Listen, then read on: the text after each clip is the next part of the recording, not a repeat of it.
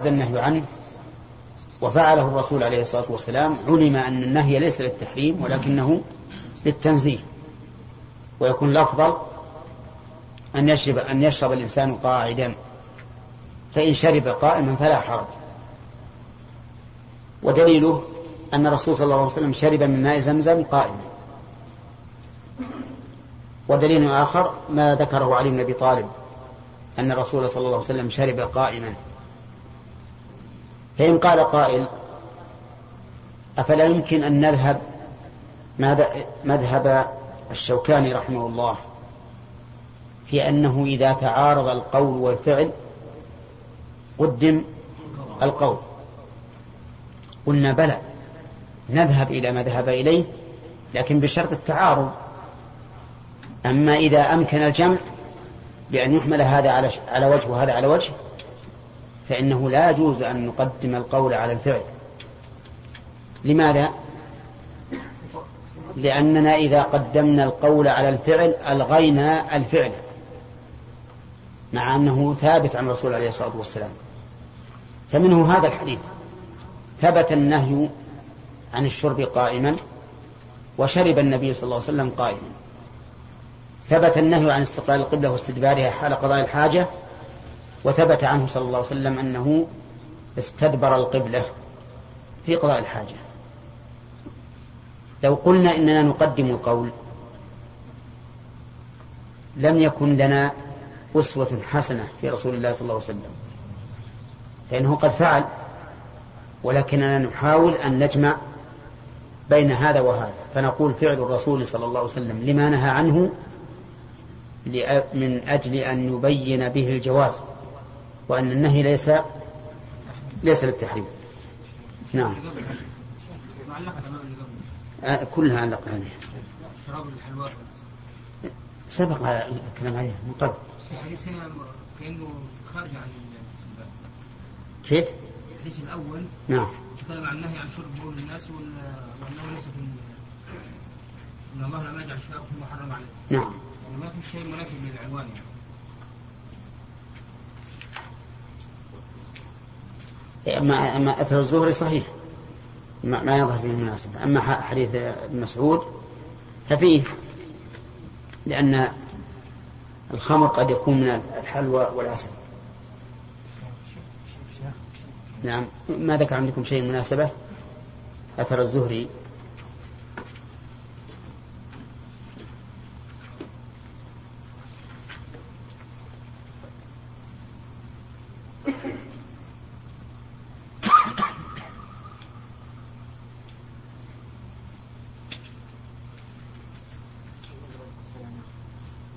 ما ذكر شيء؟ الفتح ذكر شيء؟ وش يقول؟ وقال الزهري لا يحل بقول الناس بشدة. تنزل لأنه رجس. قال الله تعالى أحل لكم الطيبات. وصلى عبد الرزاق عن معمر عن الزهري ووجهه ابن التين أن النبي صلى الله عليه وسلم سمى البول رجسا. وقال الله تعالى ويحرم عليهم الخبائث والرجس من جملة الخبائث ويرد, على ويرد على استدلال الزهري جواز أكل الميتة عند الشدة وهي رجس أيضا.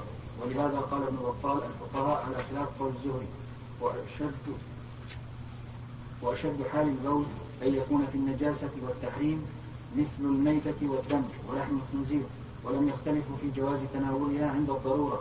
وأجاب بعض العلماء عن الزهري باحتمال أنه كان يرى أن القياس لا يدخل لا يدخل الرخص والرخصة في الميتة لا في البول. قلت وليس هذا بعيدا من مذهب الزهري فقد أخرج البيهقي في الشعب من رواية ابن أخي الزهري قال كان الزهري يصوم يوم عاشوراء في السفر فقيل له أنت تفطر في رمضان إذا كنت مسافرا. فقال إن الله تعالى قال في رمضان فعدة من أيام أخرى وليس ذلك لعاشوراء. قال ابن التين وقد يقال إن الميتة بسد الرمق والبول لا يدفع العطش فإن صح هذا صح. صح ما قال الزهري. إذ لا فائدة فيه. قلت وسيأتي نظيره في الأثر الذي بعده. قوله وقال ابن مسعود. نعم. كمل. قوله وقال ابن مسعود في السكر إن الله لم يجعل شفاءكم فيما حرم عليكم. قال ابن سين اختلف في السفر بفتحتين فقيل هو الخمر وقيل ما يجوز شربه كنقيع التمر قبل أن يشتد كالخلق وقيل هو نبيذ التمر إذا اشتد. قلت وتقدم في تفسير النحل عن أكثر أهل العلم أن السكر في قوله تعالى تتخذون, منه سكرا ورزقا حسنا وهو ما حرم منها والرزق الحسن ما أحل وأخرج الطبري من طريق أبي رزين أحد كبار التابعين قال نزلت هذه الآية قبل تحريم الخمر ومن طريق النخعي نحوه ومن طريق الحسن البصري بمعناه ثم أخرج من طريق الشعبي قال السكر نقيع الزبيب يعني قبل أن يشتد والخل واختار الطبري هذا القول وانتصر له لأنه لا يستلزم منه دعوى النسخ ويستمر الامتنان لما تضمنته الآية على ظاهره. بخلاف القول الأول فإنه يستلزم النسخ والأصل عدمه قلت وهذا في الآية محتمل لكنه في هذا الأثر محمول على المشكل. وقد أخرج النسائي بأسانيد صحيحة عن النخعي والشعبي وسعيد بن جبير أنهم قالوا السكر خمر. ويمكن الجمع بأن السكر بلغة العجم الخمر. وبلغة العرب النقيع قبل أن يشتد ويؤيده ما أخرجه الطبراني من طريق قتادة قال السكر خمور الأعاجم وعلى هذا ينطبق قول ابن مسعود قول ابن مسعود أن الله لم يجعل شفاءكم إن الله لم يجعل شفاءكم فيما حرم عليكم. ونقل ابن التين عن الشيخ أبي الحسن يعني ابن القصاب يعني ابن القصاب إن كان أراد مسكر الأشربة فلعله سقط من الكلام ذكر السؤال وإن كان أراد السكر السكر بضم بالضم وسكون الكاف. قال فأحسب فأحسبه هذا أراد. لأنني أظن أن عند بعض المفسرين سئل ابن مسعود عن التداوي بشيء من المحرمات فأجاب بذلك. والله أعلم بمراد البخاري. قلت رويت الأثر المذكور في فوائد علي بن في فوائد علي بن حرب الطائف عن سفيان بن عيينة عن منصور عن أبي وائل قال اشتكى رجل منا يقال له حسين بن العداء داء ببطنه. يقال له الصفر. فنعت له السكر. فأرسل إلى ابن مسعود يسأله فذكره وأخرج ابن أبي شيبة عن جرير عن منصور. وسنده صحيح على شرط الشيخين. وأخرجه أحمد في كتاب الأشربة والطبراني في الكبير من طريق أبي وائل النحو وروينا في نسخة داوود بن نصير الطائي. بسند صحيح عن مسروق. قال قال عبد الله وابن مسعود لا تسقوا أولادكم الخمر فإنهم ولدوا على الفطرة وإن الله لم يجعل شفاءكم فيما حرم عليكم. وأخرجه ابن أبي شيبة من وجه آخر عن ابن مسعود كذلك. وهذا يؤيد ما قلناه أولا في تفسير السكر. وأخرج إبراهيم الحربي في غريب الحديث من هذا الوجه. نعم. قال أتينا عبد الله في مجدرين أو محصرين. نعت لهم السكر فذكر مثله.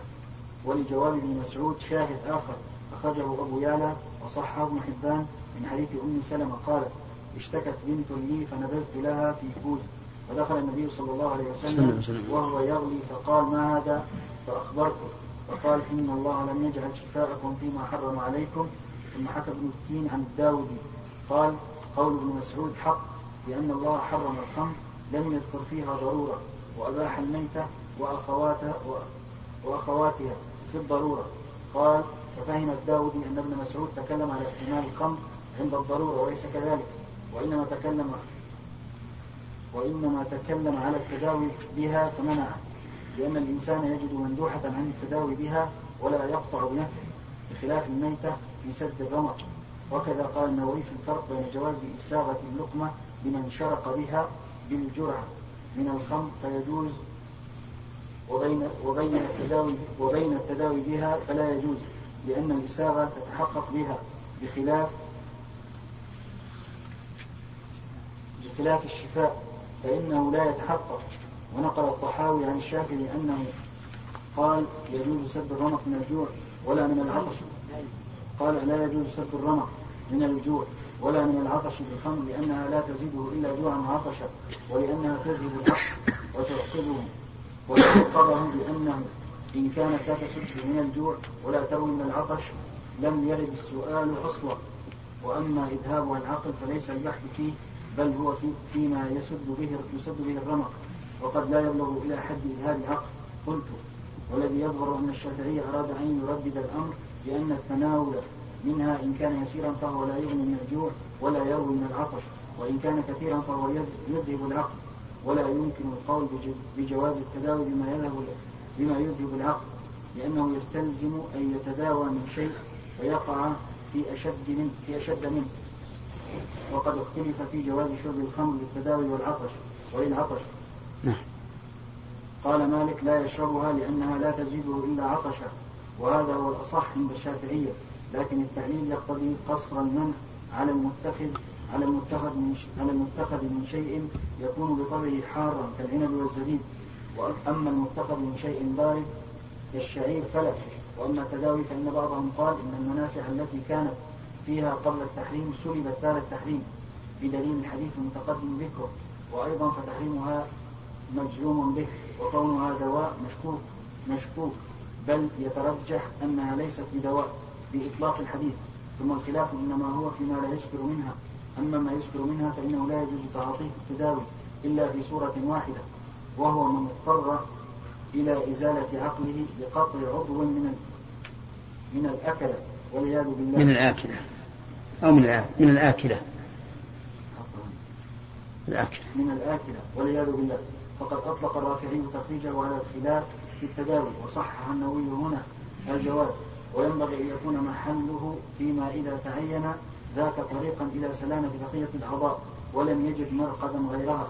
وقد صرح من أجاز التداوي بالثاني وأجازه الحنفية مطلقا لأن الضرورة تبيح الميتة وهي لا يمكن أن تنقلب إلى حالة تحل فيها. الخمر التي من شأنها أن تنقلب خلا فتصير حلالا أولى وعن بعض المالكية إن دعته إليها ضرورة يغلب على ظنه أنه يتخلص بشربها جاز كما لو غص اللقمة. والأصح عند الشافعية في الغص الجواز وهذا ليس من التداوي محض وسيأتي في أواخر الطب ما يدل على النهي عن التداوي بالخمر وهو يعيد المذهب الصحيح ثم ساق البخاري حديث عائشة. سنة النبي صلى الله عليه وسلم. نعم. انتهى الوقت يا الحمد لله رب العالمين.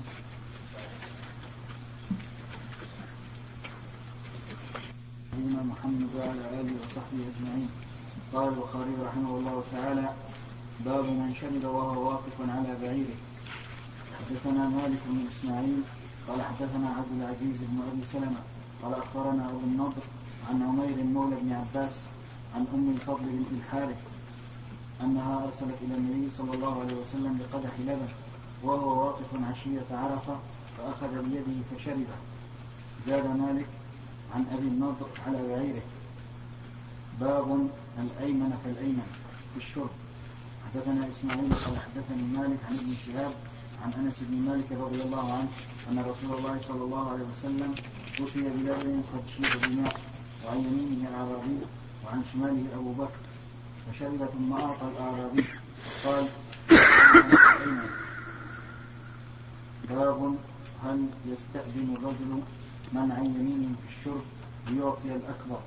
حدثنا إسماعيل قال حدثني مالك عن أبي حازم بن دينار عن سهل بن سعد رضي الله عنه أن رسول الله صلى الله عليه وسلم أتي بشراب فشرب منه وعن يمينه غلام وعن يساره الأشياخ فقال للغلام أتأذن لي أن أعطي هؤلاء؟ فقال الغلام والله يا رسول الله لا أوثر بنصيبي منك أحدا. قال فتله رسول الله صلى الله عليه وسلم. في يده. نعم. ماشي. باب الكرع في الحوض. حدثنا يحيى بن صالح قال حدثنا فليح بن سليمان عن سعيد بن الحارث عن جابر بن عبد الله رضي الله عنهما أن النبي صلى الله عليه وسلم دخل على رجل من الأنصار ومعه صاحب له فسلم النبي صلى الله عليه وسلم وصاحبه. فرد الرجل فقال يا رسول الله بأبي أنت وأمي وهي ساعة حارة وهو يحول في حائط له يعني الماء فقال النبي صلى الله عليه وسلم إن كان عندك ماء بات في شنة وإلا كرعنا والرجل يحول الماء في حائط. فقال الرجل يا رسول الله عندي ماء بات في شنة فانطلق إلى العريش فسكب في قدح ماء في قدح ماء ثم حلب عليه من داج له فشرب النبي صلى الله عليه وسلم ثم أعاد فشرب الرجل الذي جاء معه. باب خدمة الصغار في هذا الحديث زيادة على ما سبق أن الإنسان إذا كان معه غيره فلا حرج أن يسلم الجميع. وإن كان ابتداء السلام سنة كفاية سنة كفاية. فإذا سلم أحدهم وسلم الآخرون فلا حرج. لا يقال مثلا إن هذا سنة كفاية فيكتفى بالمسلم. لأن هذا زيادة خير ودعاء نعم.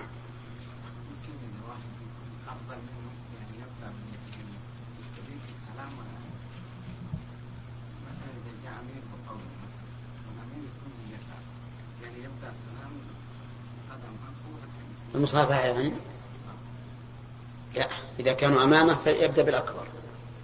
إذا كان واحد عن يمينه وواحد عن شماله يبدأ باليمين. نعم. إذا دخل مثل مجلس إي نعم. على من الناس ولا ولا مير ولا لا يحل قدام كبرين بالنسبة لباب قال الأيمن فالأيمن في الشرب هل يعني هذا اللي يقول البخاري يقصد فقط في الشرب؟ لا لا الظاهر لبيان الواقع لأن الرسول قال الأيمن فالأيمن وهذا عام. نحدد في الشرب ما نجعل الترجمة أخص من الدليل فيؤخذ بعموم الدليل. نعم. باب خدمة الصغار الكبار. حدثنا مسدد قال حدثنا معتمر عن أبيه قال سمعت أنس رضي الله عنه قال كنت كنت قائما على الحي أسقيهم عموتي وأنا أصغرهم الفضيح فقيل حرمت الخمر فقالوا اكفئها فكفأنا قلت لأنس ما شرابهم قال رطب وبسر فقال أبو بكر بن أنس وكانت خمرهم. فلم ينكر أنس وحدثني بعض أصحابي أنه سمع أنسا يقول كانت خمرهم يومئذ. باب وهذا من الآداب الإسلامية أن الصغير هو الذي يخدم الكبير. ولهذا إذا تقابل كان الذي يبدأ بالسلام الصغير احتراما للأكبر. هنا. نعم. كتاب الأشهر كتاب إيش؟ ونحن في كتاب الأشهر إيه؟ يعني خدمتهم في الشراب إيه. نعم هذا في الحقيقة ترتيب مشوش يقول كنت قائما على حي أسقيهم عمومتي وأنا أصغرهم الفضيخة مفعول ثاني لأسقيهم هنا. باب تغطية الإناء. حدثنا إسحاق بن منصور قال أخبرنا روح بن عبادة قال أخبرنا ابن جريج قال أخبرني عطاء أنه سمع جابر بن عبد الله رضي الله عنهما يقول قال رسول الله صلى الله عليه وسلم إذا كان جنح الليل أو أو أمسيتم فصفوا صبيانكم. فإن الشياطين تنتشر حينئذ فإذا ذهب ساعة من الليل فحلوه وأغلقوا الأبواب واذكروا اسم الله فإن الشيطان لا يفتح بابا مغلقا وأوقوا وأوكوا قربكم. واذكروا اسم الله وخمروا آنيتكم واذكروا اسم الله ولو أن تعرضوا عليها شيئا وأطفئوا مصابيحكم. حدثنا موسى بن إسماعيل قال حدثنا عمام عن قتادة عمام عن عن جابر أن رسول الله صلى الله عليه وسلم قال أطفئوا المصابيح إذا رقدتم وغلقوا الأبواب وأوكوا الأسقية وخمروا الطعام والشراب وأحسنوا قال ولو ولو بعود فاعرضه عليه. وسبق لكن في هذا الحديث أداء أولا إنه ينبغي كف الأولاد في أول الليل. لقوله إذا كان جنح الليل أو أمسيتم فكفوا صبيانكم ثم بعد ذلك يخليهم. وفيه أيضا أنه ينبغي إغلاق الأبواب. إغلاق الأبواب أي أن يضع فيها الغلق يعني صكها وفيها أنه ينبغي عند ذلك أن يذكر اسم الله. قال فإن الشيطان لا يفتح بابا مغلقا. فيها أيضا أن الإنسان ينبغي له أن يربط القرب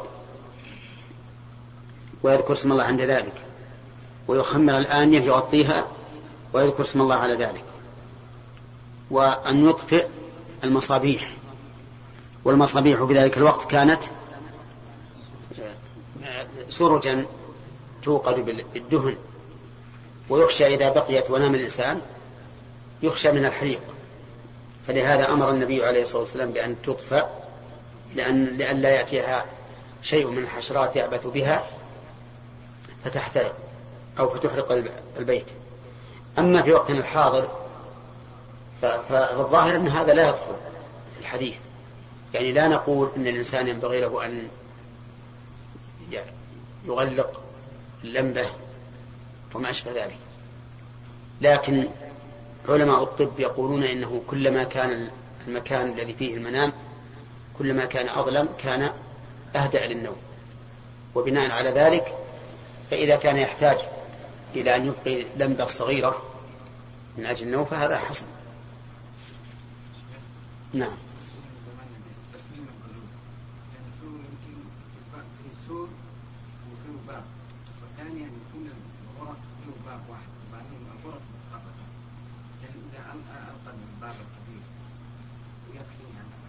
لا يعني مثل الفلل الآن لها أبواب خارجية كما قلت لها أبواب داخلية. فالمهم الداخلي وكلها تغلق لا الباب الذي على السوق ولا الباب الداخلي اللي في نفس الفلة. نعم. الله أعلم أنها لأجل أن, أن تتسلط على من, من لم يحكم أبوابه وما أشبه ذلك. نعم. كف الصبيان عن إيش؟ ها؟ كف الصبيان عن ماذا يكفونهم يعني معنا في البيت يكفونهم عن اللعب وال داخل البيت إيه نعم. لا الظاهر داخل البيت هنا إيه ما عندك في الشرح لها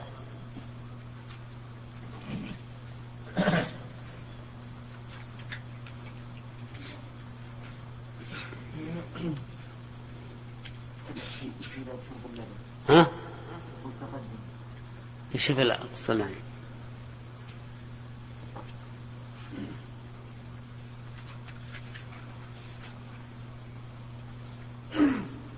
فكفوا بضم الكاف والفعل مشددة إنه صبيانكم من الخروج حينئذ.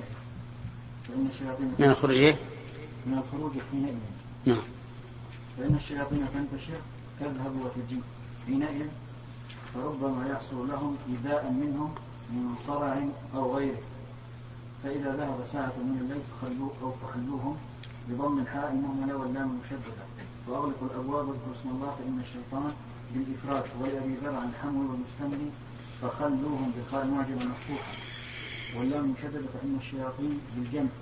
لا لا يفتح بابا مغلقا إذا ذكروا اسم الله عليه.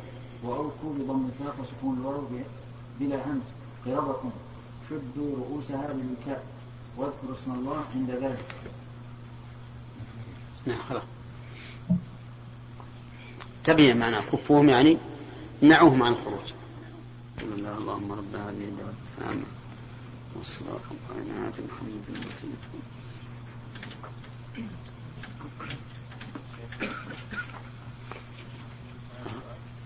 نعطيهم دقيقة تأخذ عنهم دقيقة. قال حدثنا ابن أبي ذئب عن الزهري عن عبيد الله بن عبد الله بن عتبة عن أبي سعيد الخدري رضي الله عنه قال نهى رسول الله صلى الله عليه وسلم عن اختناق الأسقية يعني أن تكسر أكوارها ويشرب منها. حدثنا محمد بن القاتل قال أخبرنا عبد الله قال أخبرنا يونس عن الزهري قال حدثني عبيد الله بن عبد الله أنه سمع أبا سعيد الخدري يقول سمعت رسول الله صلى الله عليه وسلم ينهى عن اختناق الأسقية. قال عبد الله قال معمر أو غيره هو الشرب من أفواهها. الباب اللي بعده مثله باب الشرب من فم السقاء. حدثنا علي بن عبد الله قال حدثنا سفيان قال حدثنا أيوب قال قال لنا عكرمة الا أخبركم بأشياء قصار. حدثنا بها أبو هريرة نهى رسول الله صلى الله عليه وسلم عن الشرب من فم القرى من فم القربة أو السقاء. وأن يمنع جاره أن يغرز خشبه في داره.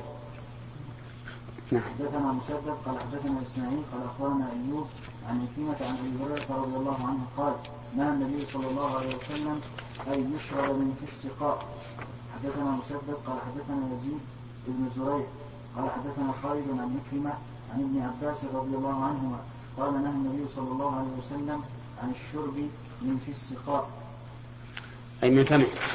هذه الأحاديث أيضا فيها دليل على النهي عن الشرب من فم السقاء وكانت الأصلية أوعية من جلود من جلود الضأن أو المعز أو ما أشبهها.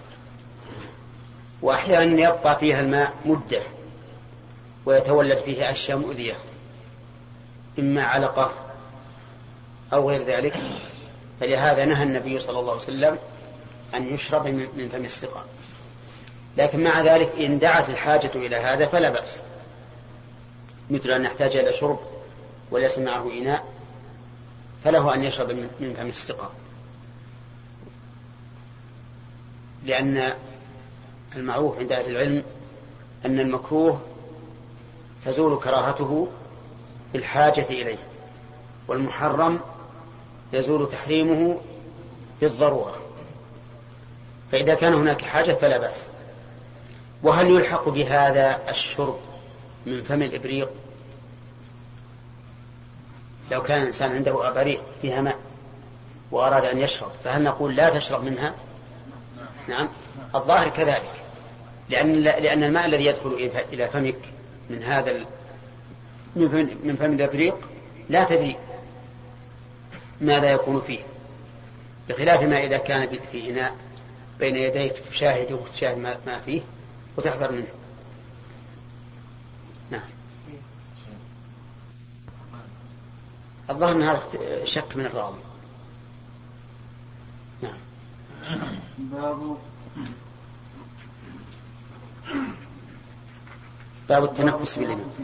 حدثنا أبو نعيم قال حدثنا شيبان عن يحيى عن عبد الله بن أبي قتادة عن أبيه قال قال رسول الله صلى الله عليه وسلم إذا شرب أحدكم فلا يتنفس في الإناء وإذا بال أحدكم فلا يمسح ذكره بيمينه وإذا تمسح أحدكم فلا يتمسح بيمينه هذه ثلاثة آداب ثلاثة آداب. الأدب الأول إذا شرب أحدكم فلا يتنفس في الإناء. وهذا يشمل ما إذا تنفس في الإناء وهو لم يفصله عن فمه وما إذا فصله وأدنى رأسه إليه وتنفس فيه. أما الأول فلأن في تنفسه والماء في فمه سببا لأن يشرق فيتأذى بذلك. وأما الثاني فلأنه إذا تنفس فيه فقد يحمل هذا النفس أمراضا تلصق بهذا الماء وبهذا الإناء فيتضرر به من بعده. رحمك الله. أما الثاني فإذا بال أحدكم فلا يمسح ذكره بيمينه وإنما يمسحه بالشمال. وأما الثالث إذا تمسح أحدكم فلا يتمسح بيمينه. تمسح من, أين؟ من الغائط. فلا يتمسح بيمينه. وفي هذا دين على إكرام اليمين حتى فيما تزال به الأشياء. فإذا قدر أن شخصا ليس له يمين أو كانت يمينه شلا فله أن يتمسح بيساره. إذا لم يكن له يسار فله أن يتمسح باليمين. أي نعم. نعم؟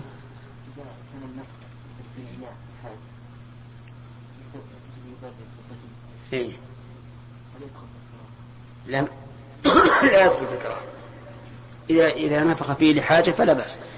لكن إذا كان الإنسان يعلم من نفسه أنه مريض فلا يمكن أن ينفخ الإناء أو ينفخ في الشراب ليسقيه غيره غيره. نعم. إذا كان مستعجل مثلا أين الأولى؟ ينفخ ولا من من لا الأحسن من, من إناء إلى إناء. أحسن ما فيها شك. نعم. الرسول صلى الله عليه وسلم نهى إذا وجد الإنسان في في إناء شيئا فقال لا ينفخ قد نعم. نعم. يعني؟ إيه لكن الحار كيف يعني هذا قد لا يكون عنده هذا لا يكون عنده إناء آخر. نعم. بالإناء العام يعني يكون كأس خاص ويبقى خفيف إيه لا عام. الحديث النهي عام. نعم. باب الشرب بنفسين وثلاثة. حدثنا أبو عاصم وأبو نعيم. قال حدثنا عزرة بن ثابت. قال أخبرني تيمة بن عبد الله. قال كان أنس يتنفس في الإناء مرتين أو ثلاثة. وزعم أن النبي صلى الله عليه وسلم كان يتنفس ثلاثة. هذا أيضا من آداب الشرب أن الإنسان يتنفس ثلاثا قال النبي عليه الصلاة والسلام فإنه أهنأ وأبرأ وأمرأ. أهنأ وأبرأ وأمرأ. وي- وينبغي في. في شرب الماء أن يمصه مصا حتى ينزل إلى إلى المعدة لأن المعدة ملتهبة تحتاج إلى ماء. فإذا مصه مصا صار الذي يعبر المري آه، قليلا فيتكيف بالحرارة ويصل إلى المعدة وهو في حالة ملائمة للمعدة ولا ولم أرى أحد قال إنه ينبغي أن يكون النفس الأول أقصر من الثاني. والثاني أقصر من الثالث. ومقتضى الحالة الطبية أن يكون هكذا. يعني لأجل أن يأتي الماء إلى المعدة شيئا فشيئا. أما الشراب اللبن فقال أهل العلم إنه ينبغي أن يعبه عبا. يعبه عبا ويكون النفس أيضا ويكون بثلاثة أنفاس نعم. نعم ثلاث الأول التحريم على بابه أي؟ بابه كيف على وش معنى على باب؟ التحريم أكثر العلم على أنه للكراهة. أي نعم. أي نعم.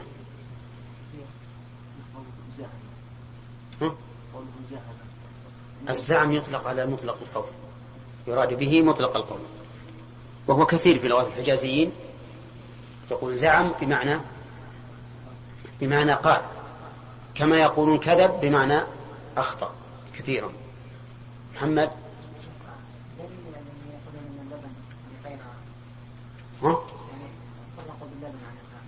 إي نعم لأن اللبن نوع من الطعام. نوع من الطعام والإنسان قد يشربه من غير عطش لكن الماء لا يشربه إلا من حاجة في الغالب. فتكون المعدة ملتهبة فكان الأنسب أن يمصه مصا باب الشرب في أنية الذهب. حدثنا حفص بن عمر قال حدثنا شعبة عن الحكم عن ابن أبي ليلى قال كان حذيفة بن نبائم فاستسقى فأتاه دهقان بقدح فضة فرماه به فقال إني لم أرمه إلا أني نهيته فلم ينته. وإن النبي صلى الله عليه وسلم نهانا عن الحرير والديباج والشرب في أنية الذهب والفضة. وقال هن لهم في الدنيا وهي لكم في الآخرة. باب آنية الفضة. هنا في في هذا دليل في هذا دليل على أن اتخاذ الإناء من الذهب أو الفضة ليس بحرام وإنما محرم الأكل أو الشرب بها. وفيه أيضا دليل على جواز التعزير بالحذف. بحذف الإناء مثلا أو غيره مما لا ترتضيه. لأن حذيفة رضي الله عنه رمى هذا الدهقان رماه بال بالآن هذا وفيه أيضا دليل على تحريم الحرير والديباج لأنه لأنها نوع الديباج نوع من الحرير لكن فيه شيء من القطن أو من الصوف. والمراد بالديباج الذي يكون أكثر ظاهره الحرير. أما إذا كان أكثر ظاهره الصوف أو القطن فلا بأس به.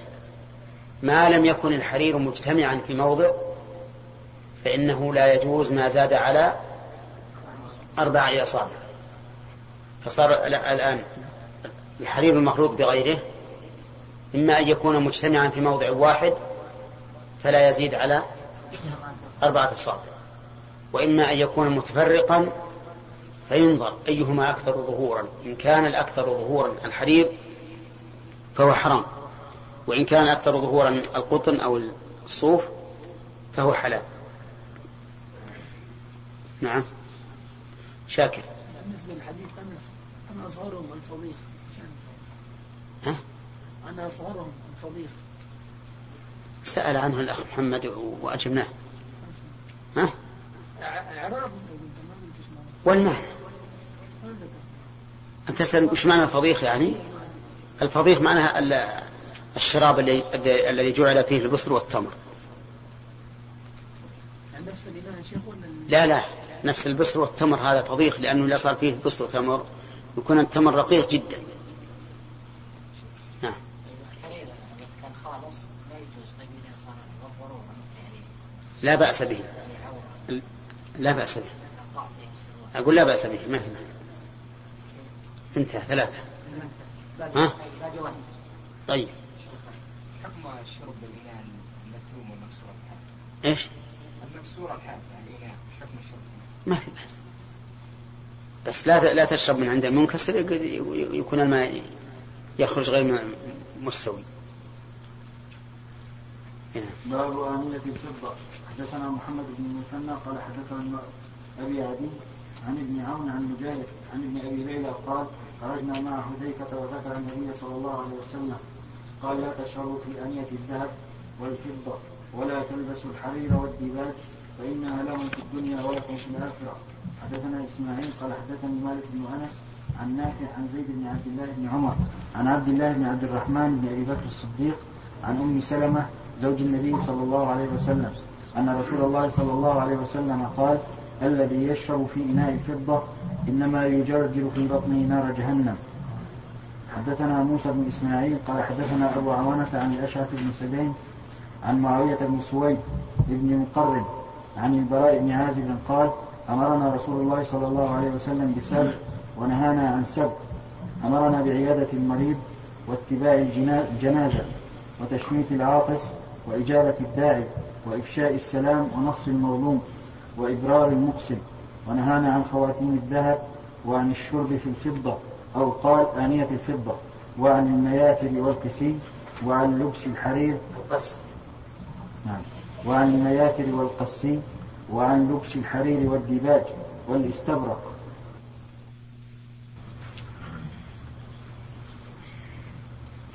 قوله رضي الله عنه أمرنا بسبع ونهانا عن سبع. يحتمل أن الرسول صلى الله عليه وسلم قال لهم اتبعوا الجنائز وعودوا المريض وعدد السبع.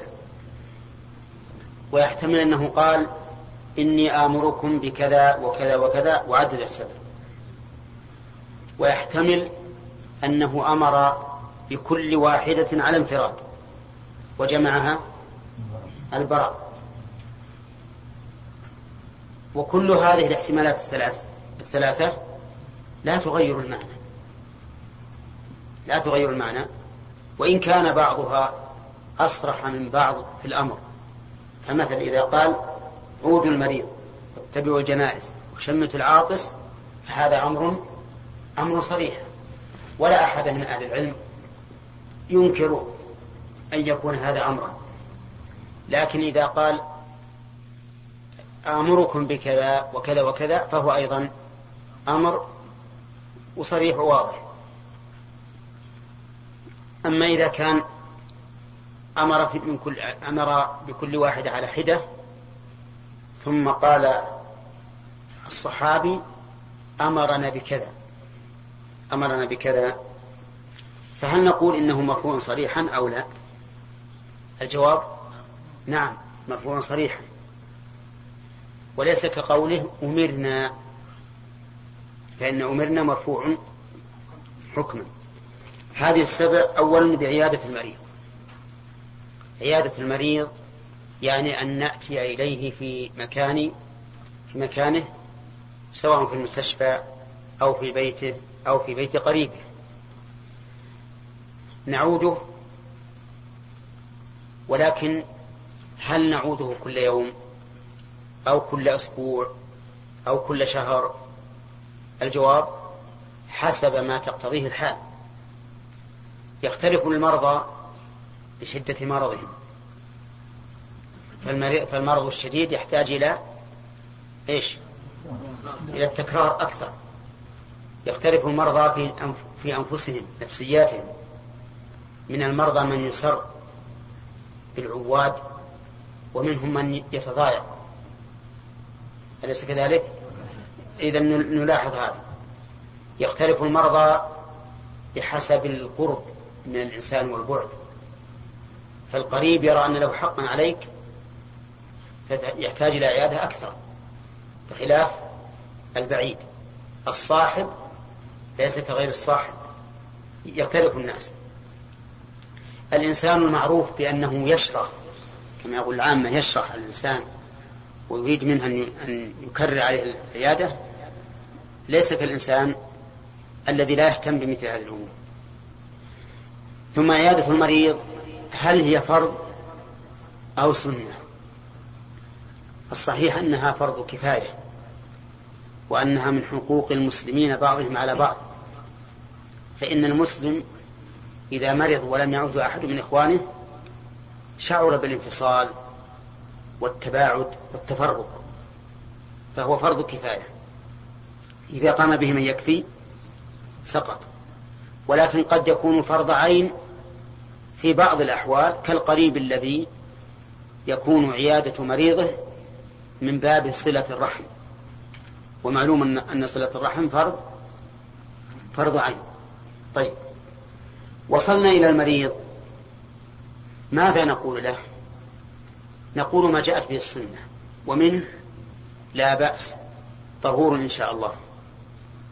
قال العلماء وينبغي أن يفسح له في أجله ويوسع له في صدره فيقول أنت في خير وما أنت فيه أهون من كثير من كثير مما يكون عليه الناس.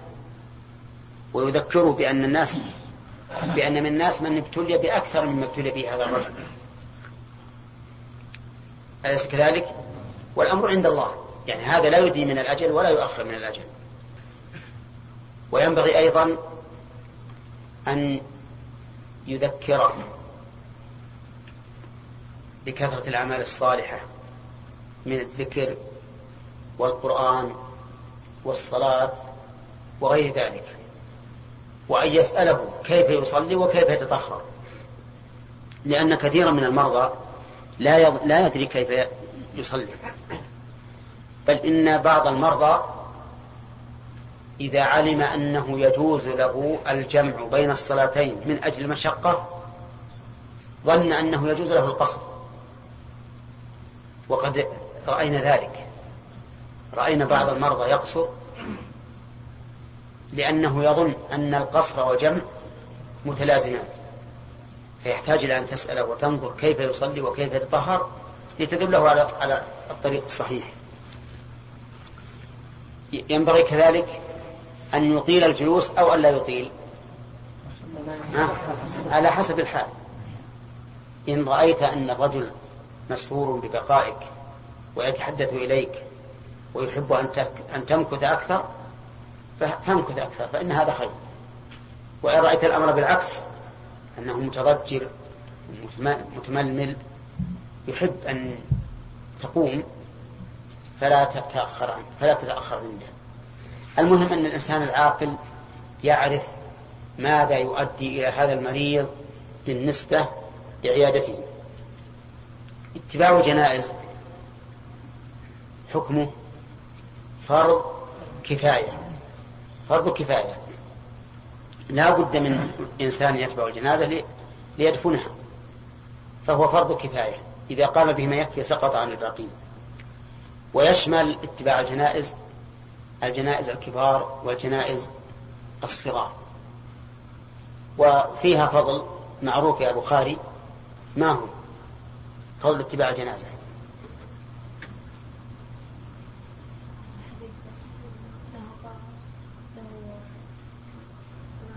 لا تعلم.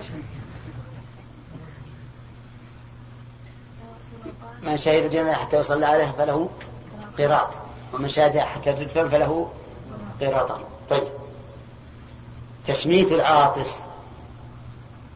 تسمية العاطس هنا مطلق. لكنه ورد مقيدا في أحاديث أخرى. إذا حمد الله. إذا حمد الله فشمته. ومعنى التشميت أن تدعو له بما جاءت به السنة. فتقول مثلا يرحمك يرحمك الله وهو يجيبك بقوله يهديكم الله ويصلح بالكم أو بغير هذا مما جاءت به السنة. المهم أن تدعو له بما جاءت به السنة في شرط أن يحمد الله. فإن لم يحمد الله فلا تشمته لماذا؟ قال العلماء تعزيرا له. تعزيرا له حتى يتأدب ويكون في المستقبل يحمد الله إذا عطس. تشميت العاطس فرض كفاية؟ نعم جمهور العلماء على أنه فرض كفاية. وقال بعض العلماء إنه فرض عين. لقول النبي عليه الصلاة والسلام كان حقا على كل من سمعه أن يقول يرحمك الله. فقال كان حقا على كل من سمعه. وعلى